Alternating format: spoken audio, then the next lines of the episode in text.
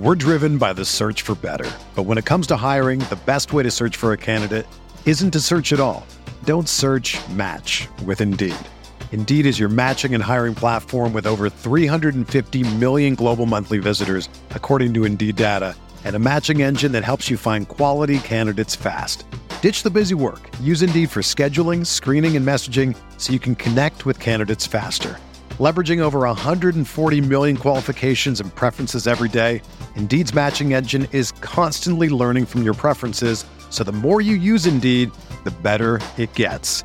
Join more than 3.5 million businesses worldwide that use Indeed to hire great talent fast. And listeners of this show will get a $75 sponsored job credit to get your jobs more visibility at Indeed.com slash BlueWire. Just go to Indeed.com slash BlueWire right now and support our show by saying that you heard about Indeed on this podcast. That's Indeed.com slash BlueWire. Terms and conditions apply. Need to hire? You need Indeed. This podcast episode is brought to you by Coors Light. These days, everything is go, go, go. It's nonstop hustle all the time. Work, friends, family expect you to be on 24 7. Well, sometimes you just need to reach for a Coors Light because it's made to chill. Coors Light is cold lagered, cold filtered, and cold packaged. It's as crisp and refreshing as the Colorado Rockies. It is literally made to chill. Coors Light is the one I choose when I need to unwind. So when you want to hit reset, reach for the beer that's made to chill. Get Coors Light in the new look delivered straight to your door with Drizly or Instacart. Celebrate responsibly. Coors Brewing Company, Golden, Colorado. This podcast is brought to you by Bet Online. Bet Online, the fastest, easiest, and safest way to bet on all things sports. With March Madness, the Masters, and Major League Opening Day right around the corner, Bet Online has all the latest news, scores, and odds to help you win big. The best part? You'll receive a 50% welcome bonus with your first deposit. Head over to betonline.ag and use our promo code BLUEWIRE to revive your literal free money. Plus, signing up is a great way to support the podcast you're listening to in your ears right now. That's Candlestick Chronicles.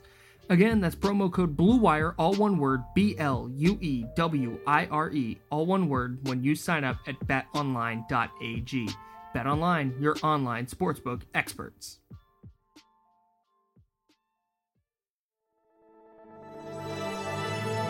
Blue Wire. Hey, this is George Kittle, and you're listening to Candlestick Chronicles. New England sending QB Jimmy Garoppolo to 49ers. We believe we found the right guy. Garoppolo, quick pass, caught by Kittle. He dives, and he's in. Touchdown,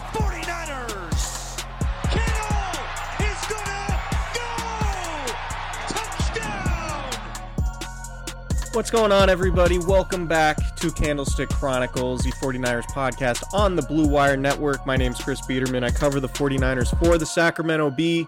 You just heard him doing an excellent job on that ad read. That's Kyle Madsen of NinersWire.com, of the USA Today Sports Media Group, and 95.7 The Game.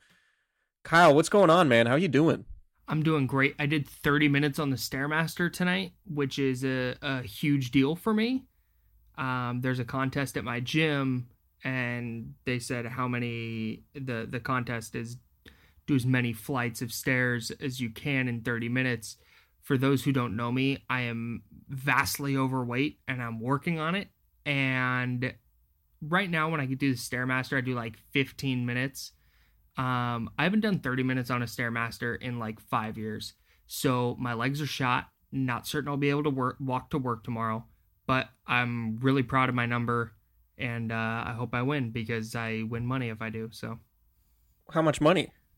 uh, I actually don't think it's money now that I'm thinking about it. I think that's something else uh, that Like I'm a thinking gift of. I card or some like a- headphones or something? No, I think you get a year free membership. I think Oh. is That's basically money. yeah, yeah. Um, so I would uh, I would enjoy that very much. So fingers crossed. Yeah, so we are uh, recording uh, on Wednesday night this week. We tried really, really hard to record a podcast on Tuesday, like we do often, and uh, we just ran into a ton of technical issues. And we tried recording for about two hours and kept banging our head against the wall, and it didn't work. So uh, we gave it a rest, and we are re recording tonight. So we apologize to everybody who who was expecting a podcast earlier in the week. Of course, this is the week of the NFL Combine, the scouting combine in Indianapolis, where Kyle Shanahan and John Lynch spoke to reporters earlier this week on Tuesday.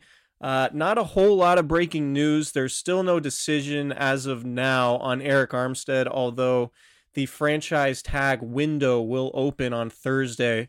So maybe there's going to be news then. Uh, we're going to talk about Armstead, but first, um, Kyle Shanahan and, and John Lynch both talked about Jalen Hurd. There's a little bit of news there in that John Lynch is expecting Hurd potentially to be available for the start of the offseason conditioning program in early April. Hurd uh, had a stress fracture in his lower back that kept him from playing during his rookie season after getting drafted in the third round and impressing uh, in that preseason opener against the Cowboys when he scored two touchdowns and and looked like a really interesting player for the 49ers and because the 49ers wound up having one of the league's better offenses uh, they didn't really miss Hurd and, and nor did they miss Trent Taylor who's also expected to be back at some point during the offseason program uh, after having five foot surgeries. Um, a little bit uh, uh more news uh, John Lynch said that the 49ers are going to try re- reworking the contract for Jerick McKinnon instead of counting for, I think it's about $8.5 million against the salary cap this year after missing the last two years with uh, a knee injury, a torn ACL, and then complications from that last summer. Um, the 49ers are actually hoping to get McKinnon back and, and hope that um, he can be healthy enough to get on the field, but obviously at eight and a half million, uh, he would have to rework that, or else the team would likely cut him. So, um, and Kyle Shanahan too said that he expressed that he wants the 49ers to keep Marquise Goodwin, uh, who fell out of the rotation midway through the season after the 49ers acquired Emmanuel Sanders, and then wound up finishing the year on IR with a leg injury. Um, shout out to Marquise Goodwin. Actually, he just had a baby. Um, and if you know anything about uh, him and his wife Morgan. That's that's a really big deal. So um, good for good good for Goodwin. Congratulations to him. And uh, it sounds like Kyle Shanahan wants to keep him. Whether or not that happens remains to be seen. Uh, one of the major themes coming out of the scrums for Shanahan and Lynch were that everything is really fluid. Like there's a lot going on. Obviously, Arik Armstead's status. Jimmy Ward, Emmanuel Sanders, um, restricted free agents Kendrick Bourne and Matt Breida. Um, you know, uh, there there are a ton of moving parts, and DeForest Buckner and George Kittle are doing new, new contract extensions. We're going to talk about all that uh, later on down the road. But the point being, the 49ers have anywhere between 13 and, and about 19 million dollars in cap space, depending where you look, and obviously not enough cap room to sign all these guys. So they're going to have to get creative, restructure some things. Uh, cut some guys, and so there's uh, there's going to be a lot of moving and shaking on the 49ers roster. Um, but is there anything that stood out about those media sessions from Shanahan and Lynch, Kyle, that uh, that you want to talk about real quick? Yeah, I thought the I thought the bit about not wanting to cut Goodwin because they see or they believe he's valuable and they don't just want to cut a valuable player. I thought that was pretty interesting uh, because to create some cap space for free agency, they're going to need to release some players and they can save like 3.6 million against the cap if they let go of Goodwin. But uh, if Shanahan actually believes that that he has value in the offense, and I think he does, we've seen him perform. Uh, that receiver group is really wide open, and I think there are spots for the taking. So Goodwin and seeing whether he is around and and how much he's able to compete for for a role in the offense is going to be really interesting to watch, I think, this offseason. And the same goes for Dante Pettis, who Kyle Shanahan really from training camp last year was pretty hard on. And it'll be interesting to see how Pettis responds to that over the offseason because he didn't respond very well uh, during the year. And Shanahan said it, you know, you go into a third year after a good year than a bad year, your career kind of takes a turn one way or the other. I still believe Dante Pettis is really good. I'm buying your Dante Pettis stock if anybody's selling, but it's it's the wide receiver position in general, I think, is very, very interesting. And I think that those two players and what Shanahan had to say about them really kind of highlights where the 49ers are at with that group going into the year.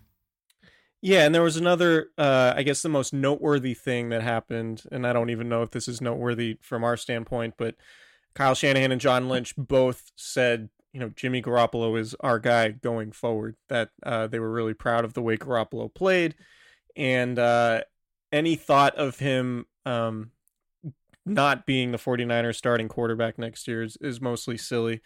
And uh, and I know we talked about the Tom Brady thing a couple episodes ago. Um, but you had a point that you wanted that I know you made last night when we were trying to record about Garoppolo uh, that I thought was a good one in terms of the precedent it sets to to endorse him in a situation like this because um, that's not always the case with every team and, and their starting quarterback when they're at the combine. Yeah, we we heard Matt Maiocco, uh, not Matt Maiocco, uh, Mike Mayock. we heard Mike Mayock discussing Derek Carr before John Lynch and Kyle Shanahan spoke, and Mayock basically said, "Yeah, Derek Carr was was great. He played at a high level, but we're always looking to improve at every position." And that to me says that they're not exactly happy with the quarterback play. And the fact that Lynch came out so strongly and said, We're committed to Garoppolo. He's our guy. He makes our team better. We don't think he's hit his ceiling yet. Like, just checked all these boxes for all these things that you want to hear from your team and when they're committing to the quarterback. And I think that had John Lynch said what Mike Mayock said, I think that the discussion this entire offseason is about whether the 49ers are in or out on Garoppolo long term. And I think now, based on what we've heard from both Shanahan and Lynch this offseason, he's their guy. And I, I think that any conversation about that uh, can can probably cease now. Yeah, totally agree, and and I agree with the point that Garoppolo is probably going to get better yes. next year. I, I just I think he he was really good in 2017, and I know it was kind of a fluky small sample type deal. Um, but one of the things that stands out to me about 2017, and I think we have talked about this, was just how good he was under under pressure. And I know that the numbers and metrics or whatever reflected that, and some of that sort of went away. If there was a a big flaw in Garoppolo's game this year, is at times he just wasn't very good under pressure, and that happened in the Super Bowl too. And I kind of wonder how much of that has to do with the knee. And so, uh, being another year removed from that knee injury, having another season uh, to learn the the nuances of Shanahan's offense and Shanahan allowing that offensive system to to evolve a little bit and and the playmakers within it, the skill guys, um, you know, growing within the league. I would imagine Deebo Samuel is going to be uh, in a spot to be a lot more efficient next year. He already was really efficient, but he he might make that jump into a number one receiver. Um, you know, George Kittle's George Kittle, but you're you're going to get uh, more time for everybody working within the system, including Garoppolo, and I think that could be hugely beneficial. So it wouldn't surprise me at all if the offense took another leap next year, which is what the 49ers are counting on, and I think that's the right way to go, even though everybody sort of wants to be highly reactionary about the fact that Garoppolo was bad in the fourth quarter of the Super Bowl, but really no one was good in the fourth quarter of the Super Bowl. It wasn't just Garoppolo. The offensive line was getting manhandled. The defense obviously did not do anything to slow down Pat Mahomes, and so I think it was a team wide thing, not just on Garoppolo, but that's the nature of the quarterback position, and uh, and we're going to talk about that a lot. But I, I want to shift the conversation to Arik Armstead because it's really the first major domino the 49ers are are going to have uh, to fall as the offseason begins here, sort of at the combine in terms of making decisions um, and how they construct the roster because, as we mentioned, they just really don't have a whole lot of cap space. And Armstead would make sense as a prime uh, franchise tag candidate or transition tag candidate. And it's basically going to take up all the cap space that they have. Now, they could get really creative. They could restructure more contracts. They already did that with center Weston Richburg and linebacker Kwon Alexander. They could do it with Jimmy Garoppolo and and spread some of his uh, base salary out into the form of a signing bonus that is equally distributed throughout the remaining few years of his contract. He his cap number could shrink significantly, so the 49ers could have more space to sign Armstead, maybe Jimmy Ward and or Emmanuel Sanders if they choose to. Um, and so Armstead as a defensive end on the franchise tag uh, which is uh, which is obviously the the designation that he would fight for because that's the most money. And I think if you look at sort of where he started, particularly in base situations, he was definitely a defensive end. Um, that's going to be nineteen point three million according to over the cap, and defensive tackle is fifteen point five. So that's a pretty big discrepancy. A transition tag, uh, sixteen point three million for defensive ends, twelve point three million for a defensive tackle. So um, the transition tag, I believe, allows other teams to make an offer that the 49ers could either match uh, or they would receive compensation in a trade um, to move off of Armstead, which could also happen. They could also do what the Seahawks did um, with Frank Clark in the Chiefs and, and what the Chiefs did with Dee Ford trading him to the 49ers for a second round pick last offseason. So the 49ers, who only have – that 31st pick overall in round one, and then nothing in rounds two, three, and four, um, could theoretically trade Armstead. And I don't think it would be a bad decision because it would clear up cap space, give them a much needed uh, draft pick, which they could trade back from, maybe acquire more picks, a shot at getting multiple starters to replenish the roster, or they could keep Armstead around for one season.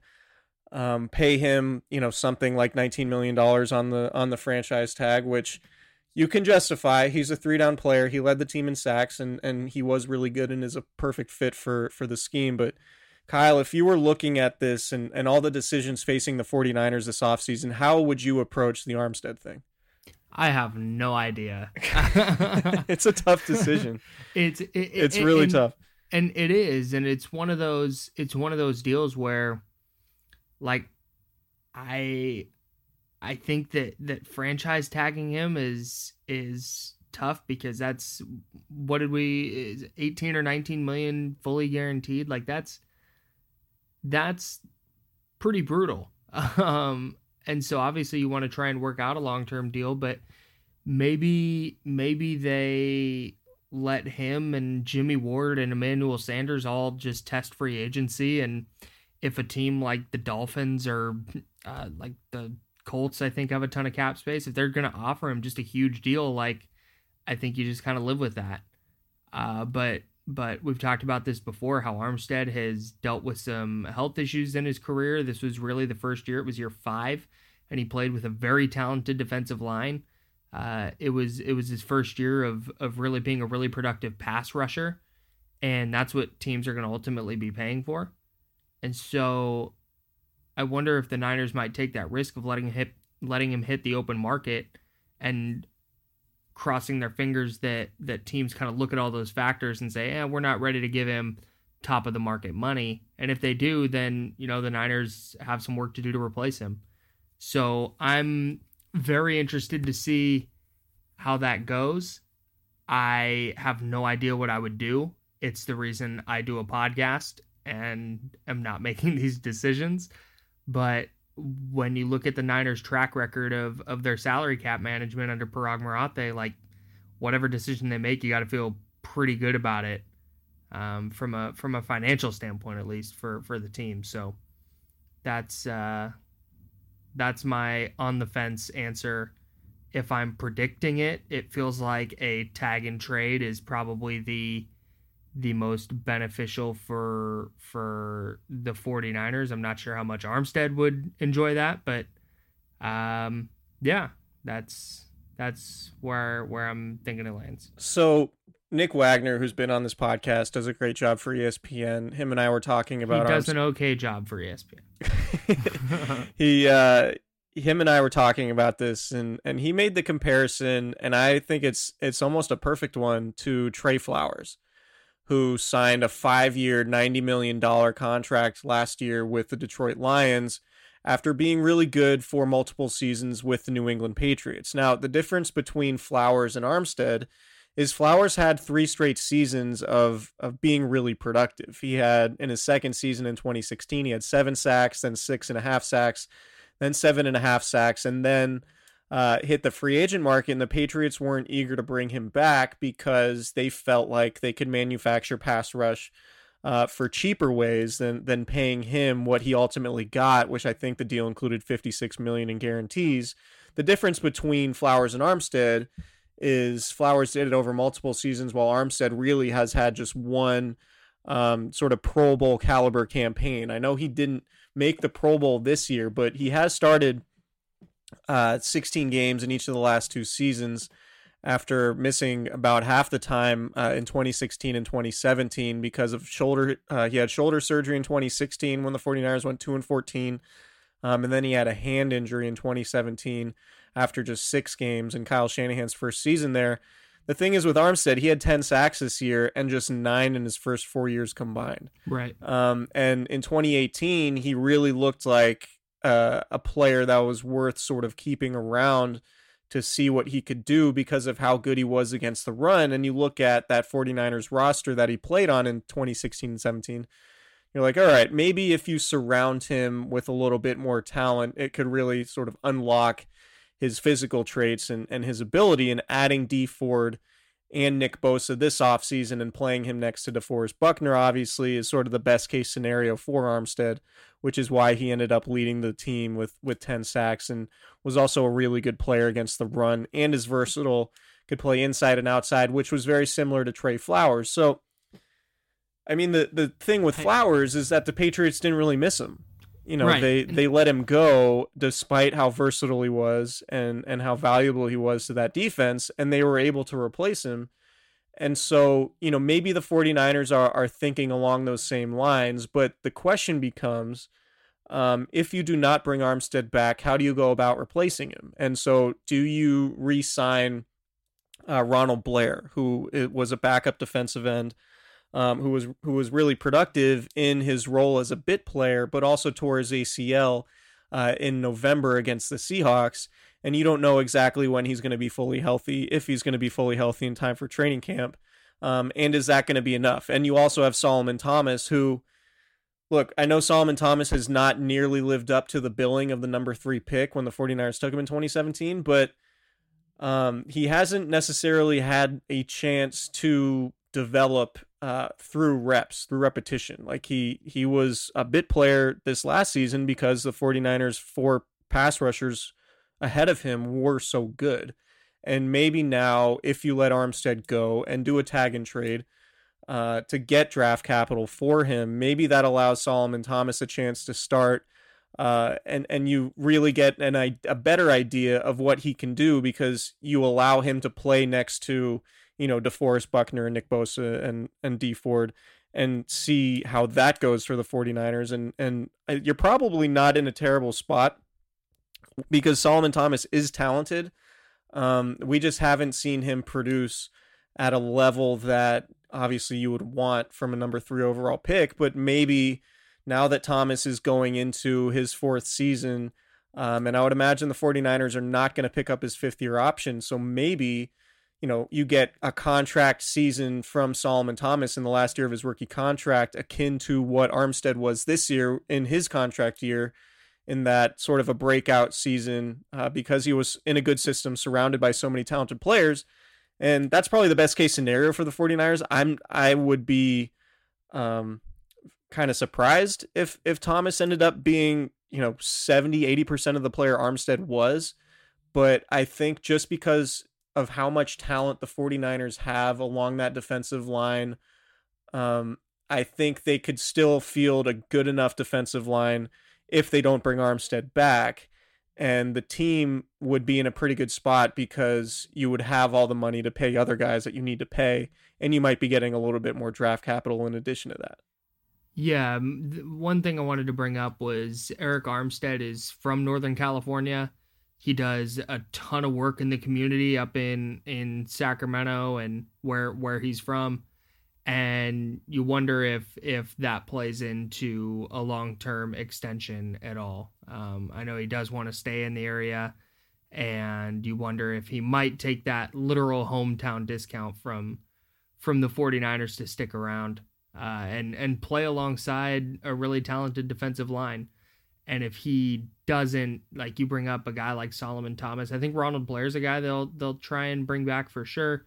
But like if Solomon Thomas is the answer, I have a really hard time believing that he's going to be half the the productive player that Armstead was in terms of his versatility um and in, in terms of just his his overall ability. I just i i don't see it with thomas. I've never seen it with thomas and if their goal is to let armstead walk and let Thomas step into that role and they think that it's going to just be a seamless transition, I think that is a massive massive error by the front office.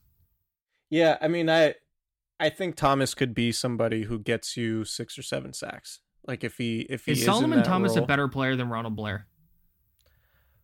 Oof. Um I don't think he is. a better player. The thing is with Ronald Blair is he has been in sort of the perfect situation for him because he is a 4-3 defensive end. Right. Um and Thomas the the Niners sort of miscast by thinking he could play on the edge when really he's a defensive tackle, but his reps at defensive tackle have been really hard to come by because he's been playing behind DeForest Buckner and Arik Armstead. Um, so I, I think part of the issue with Thomas is that they've really been struggling to identify a role for him. And it might be that clearing an opening by, you know, allowing Armstead to go elsewhere could allow Thomas to develop as an interior pass rusher in sub packages. I wouldn't I wouldn't have him be a three down player like Armstead is. I wouldn't play him in base on the end. Uh, I would actually rather play Blair in that scenario if you're not playing Dee Ford there. Um, have Blair line up as a defensive end, and then have Thomas come in when you go to sub packages.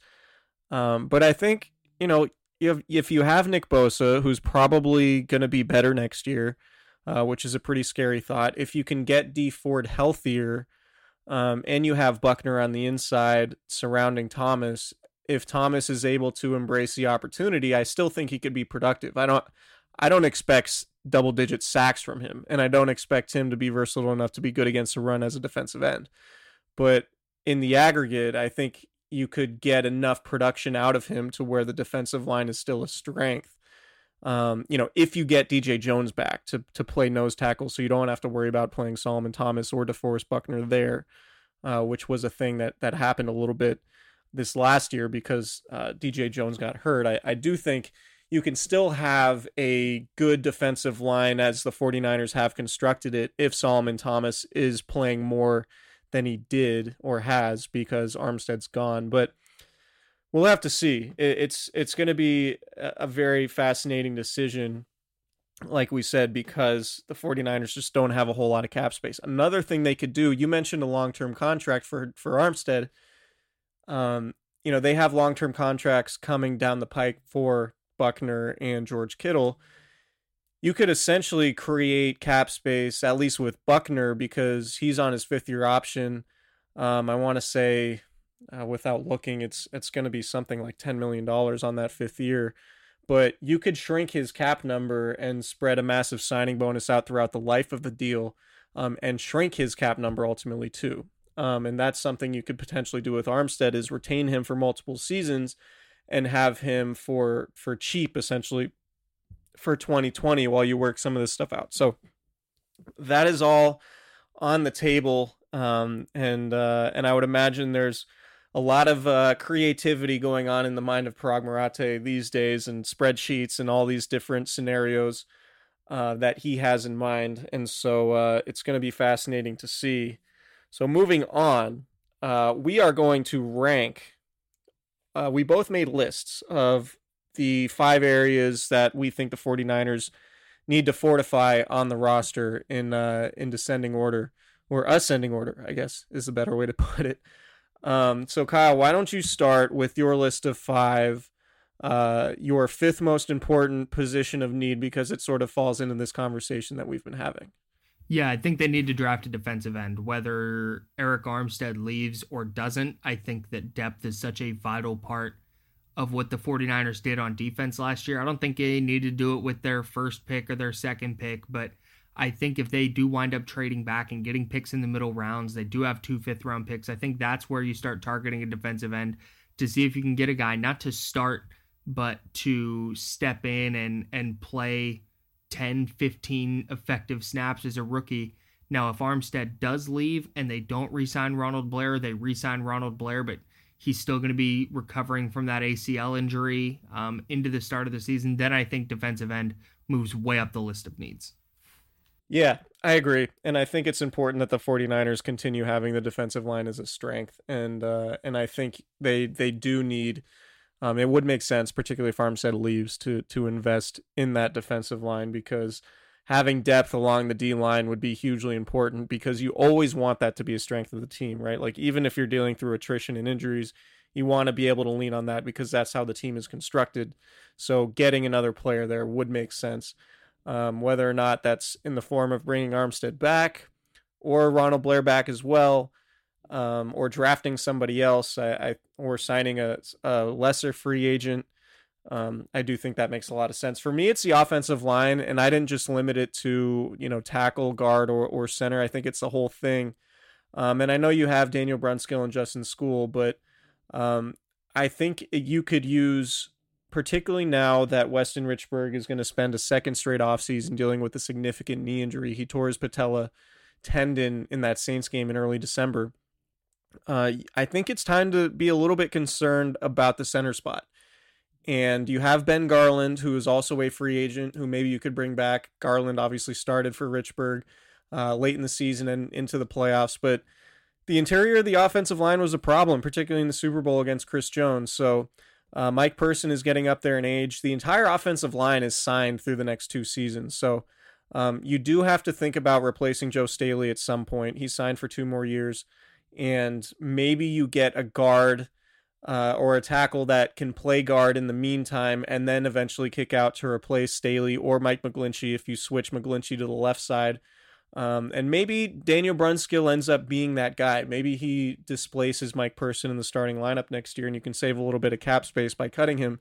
Um, that's a possibility, but I don't think it would hurt the 49ers just given Weston Richburg's injury status uh, and the fact that Garland is a free agent. Your center position is a little bit up in the air going into the offseason. So to me, getting somebody along the interior um, would make sense. And you also have to think about life after Joe Staley. Uh, so I think the offensive line, particularly along the interior, would be an area uh, of that needs to be addressed this offseason. Uh, number two for me is tight end.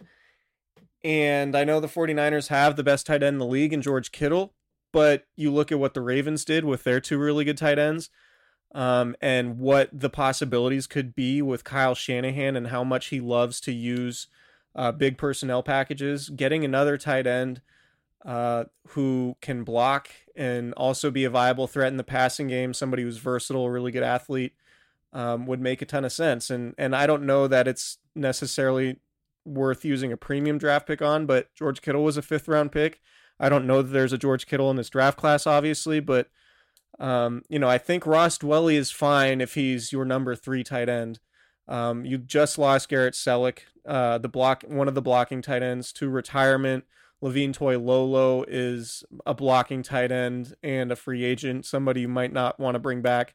So drafting a tight end maybe on day three to me would make a lot of sense. And and if you could find a diamond in the rough, and I'm not saying they should go find George Kittle because another George Kittle because that's obvious. Like if you could find a George Kittle around five, you do that. But um, getting somebody who could provide an upgrade over Ross Dwelley and add versatility to the to the offense to me would make sense and it would allow you to spell George Kittle a little bit so you don't have to re- rely on him to play 95% of the snaps every game because he's constantly dealing with injuries. He has a shoulder, he had the leg and the knee at the same time midway through the season in Arizona. Um, you want to keep George Kittle George Kittle as healthy as you can going forward and I think part of that is is reducing how much you rely on him to play and and that might mean adding another tight end this offseason. Yeah, I think I think that that's probably right. I hadn't honestly even given it much thought just because uh, George Kittle is obviously the the best tight end in the league, depending on who you ask. uh, and then and then Ross Dwelley did did a fine job, I think, last year when when Kittle was out. But uh, upgrading at that position, uh, even with Dwelley on the roster, I think is probably probably the right move. So I think that, that that's pretty good foresight and not something that I would be surprised if the 49ers uh, attack in the draft. Um, my maybe maybe my, it's Jalen Hurd too. Like maybe yeah, maybe correct. that guy ends up being Jalen Hurd. So we'll see. Yeah, next one on my list. So my my fourth biggest need uh, is safety. And again, this is contingent on what Jimmy Ward does in free agency. If they wind up signing signing Jimmy Ward to like a three year deal, then I, I, think that safety can can move down a little bit. But uh, right now, their depth at that spot is not great. Uh, Marcel Harris did okay filling in for Jaquiski Tartt, but I, I'm not sure he's going to be a starter long term, a 2018 sixth round pick. And after that, the cupboard's pretty bare. So even if Jimmy Ward does stay, I do think this is something the Niners need to address in the draft and and start getting some some talent at that spot to compete for jobs in the back end of the roster because uh, like I said if if they suffer an injury at the position they they take a pretty significant step down in talent I think. So I think they have to make that a priority. Yeah I agree. Um yeah I I, I think safety at some point is going to be an area they should address, and it wouldn't surprise me at all if if they do with a premium draft pick. Um, yeah, so number same. three on my list is cornerback, and uh, I think this is basically just because at some point Richard Sherman is not going to be around, um, and he was very very good this year. He was a second team All Pro, a Pro Bowler, um, but you know Richard Sherman is going to turn 32 in March, and um, he's just not going to be around forever. And bes- behind Sherman, you have Ahkello Witherspoon, who's entering the last year of his contract, and you have Emmanuel Moseley, who was uh, who was largely good when he replaced Witherspoon in the starting lineup, but um, beyond those guys, like you don't have a ton of depth. So it could be that this is Sherman's last season with the 49ers. I don't know that that's true for sure, but um, it has to be considered as a possibility. And then Witherspoon, if he doesn't play particularly well this year, uh, there's little reason to believe the 49ers would invest money in bringing him back when they could just replace him with a draft pick. So getting a corner now to me uh, would make a lot of sense, um, particularly after you drafted Tarvarius Moore to be a cornerback initially and then moved him back to his natural position at safety last year. Um, so you do have DJ Reed uh, who's more of a slot guy and and a, a, guy who plays a lot of free safety, uh, sort of a versatile all around guy. I don't know how much you can rely on him in terms of you know if you need a starter, a guy to start at outside cornerback. I don't know if DJ Reed is that guy. I think he's probably better in the slot. Um, so I think cornerback would make a lot of sense.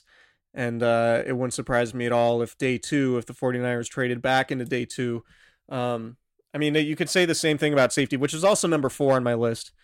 Uh, so I I think the 49ers, should they trade back, uh, they would come away with at least one defensive back in this draft. Because I, I think they, they need to, given what they have, um, the fact that Ward's a free agent, Sherman, you don't know how long he's going to play. Um, and opposite Sherman, I know you like Emmanuel Moseley, but uh, I think it would be important to add some talent there uh, for for depth and potentially to compete for a starting role long term. I neglected to mention Tarvarius Moore, who had a case to be the Super Bowl MVP, depending on how that game shook out over the final eight minutes or so. Uh, he's also in the mix at safety. That doesn't change the fact that I, I think that the 49ers need to add a player at that spot. Uh, for me, next on my list is receiver. Uh, after that, it's corner. I think cornerback is probably the second biggest need just because uh, Witherspoon and Moseley, I think, are still pretty significant question marks. Uh, Richard Sherman is is in the final year of his deal and and closer to his to his getting closer to his mid thirties. Um, so I do think that that's something they they need to address pretty early in the draft. But receivers interesting because they have so many bodies at that spot. Where if you just write down a list of receivers that could conceivably make the roster. They already have like eight or nine guys. But when you talk about Trent Taylor or you talk about Jalen Hurd or Dante Pettis or Marquise Goodwin, like that's four players who haven't really proven to be consistently productive uh, players at, at the wide receiver position. And can Jalen Hurd stay healthy? Can Trent Taylor stay healthy? Can Marquise Goodwin stay healthy? Like there's so many huge question marks that I think in a draft that some people are calling the deepest wide receiver draft ever, or the deepest in the last 20 years, or whatever, whatever you want to say, I, I think it's something that the Niners have to take advantage of. And if they can, if there's a receiver they that they think is really good that drops to them at either number 31 or or wherever they pick uh, after that 31st pick, it wouldn't surprise me to see them jump at that chance. I understand that they've invested a ton in the position over the last couple of years, but they don't have a ton to show for it. I think Deebo Samuel is really the only guy that you can pencil in to be to be a high quality starter. Kendrick Bourne's a restricted free agent. I imagine he'll be back. He's a productive player, but he can't be your number two guy. And for as good as Deebo Samuel is, I'm not certain he can be your number one guy. So I, I do think they need to add somebody else at that position. And I wouldn't be surprised to see them use a, a premium draft pick on that spot to try and to try and uh, establish more long term talent at that position uh, that that gives them a little more certainty.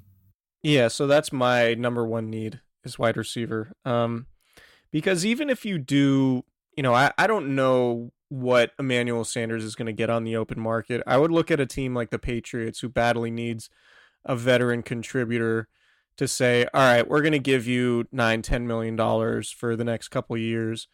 Um, and I just don't think the 49ers are going to be able to go there uh, financially, given you know all the questions that we've been talking about that they're that they're facing.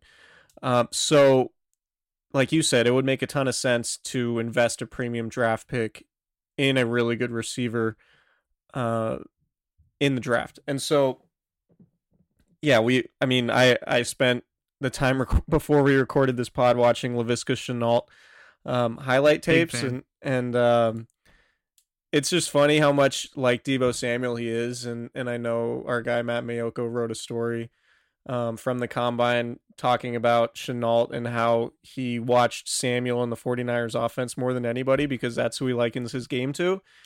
And the idea of Laviska Shenault and Deebo Samuel in the same offense uh, would be really, really intriguing because of all the things you could do from a versatility standpoint and the way uh, the way he plays. But we're, we'll talk about draft prospects. We're gonna have two months to uh, to dive into the draft and and one of the funny things and I this was probably the most relatable thing Kyle Shanahan said from the combine this week is that he's 3 days removed or when he got to the combine he was 3 days removed from a week and a half in Cabo and has spent exactly zero time looking at draft prospects.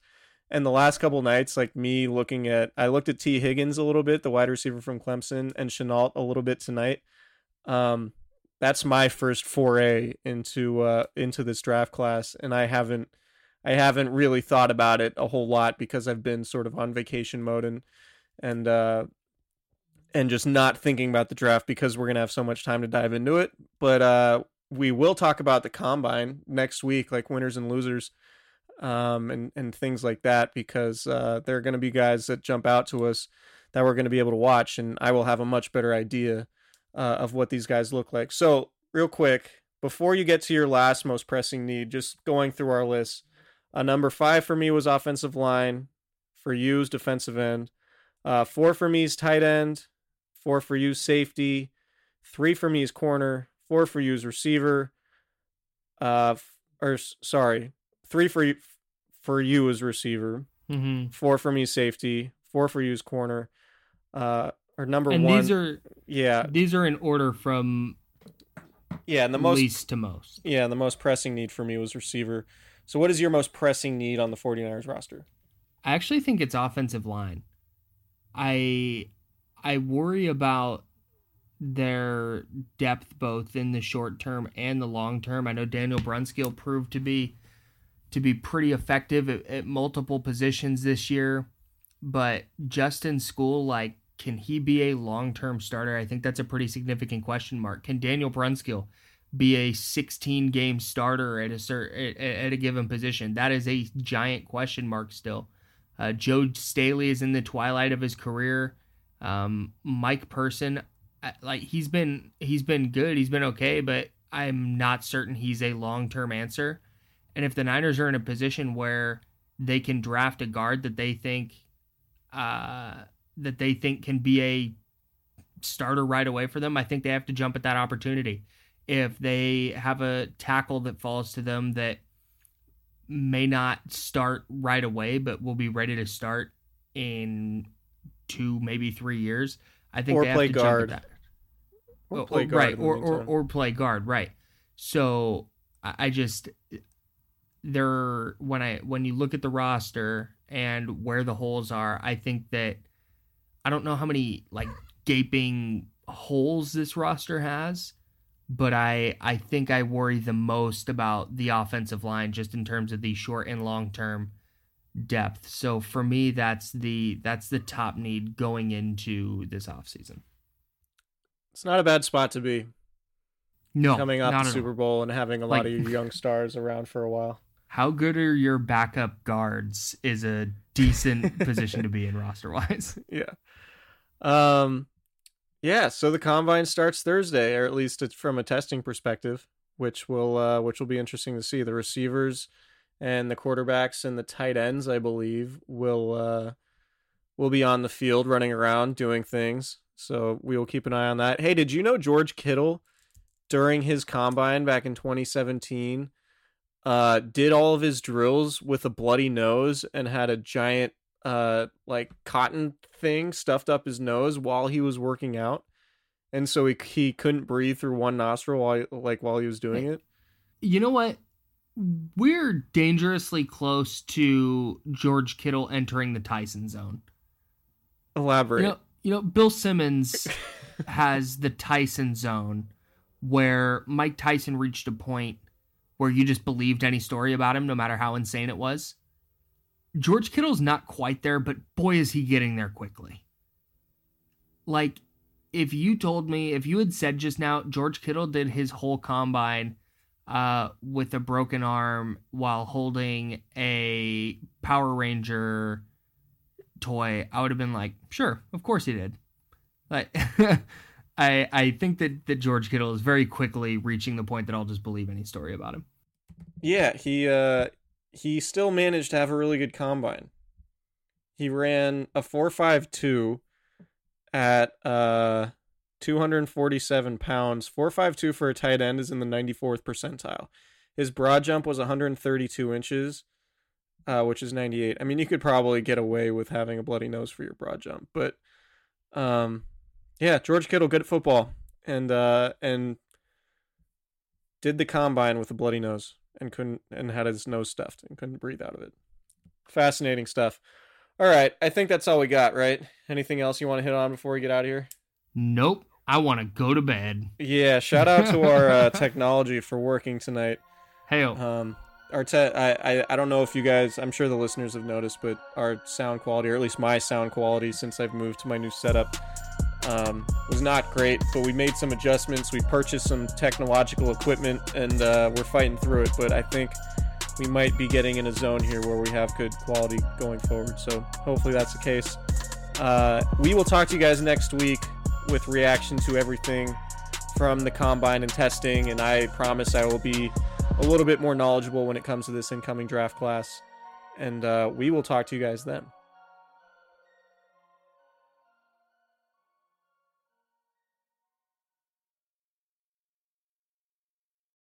This is the story of the one. As a maintenance engineer, he hears things differently. To the untrained ear, everything on his shop floor might sound fine, but he can hear gears grinding or a belt slipping. So he steps in to fix the problem at hand before it gets out of hand. And he knows Grainger's got the right product he needs to get the job done, which is music to his ears. Call, click Grainger.com, or just stop by. Grainger, for the ones who get it done.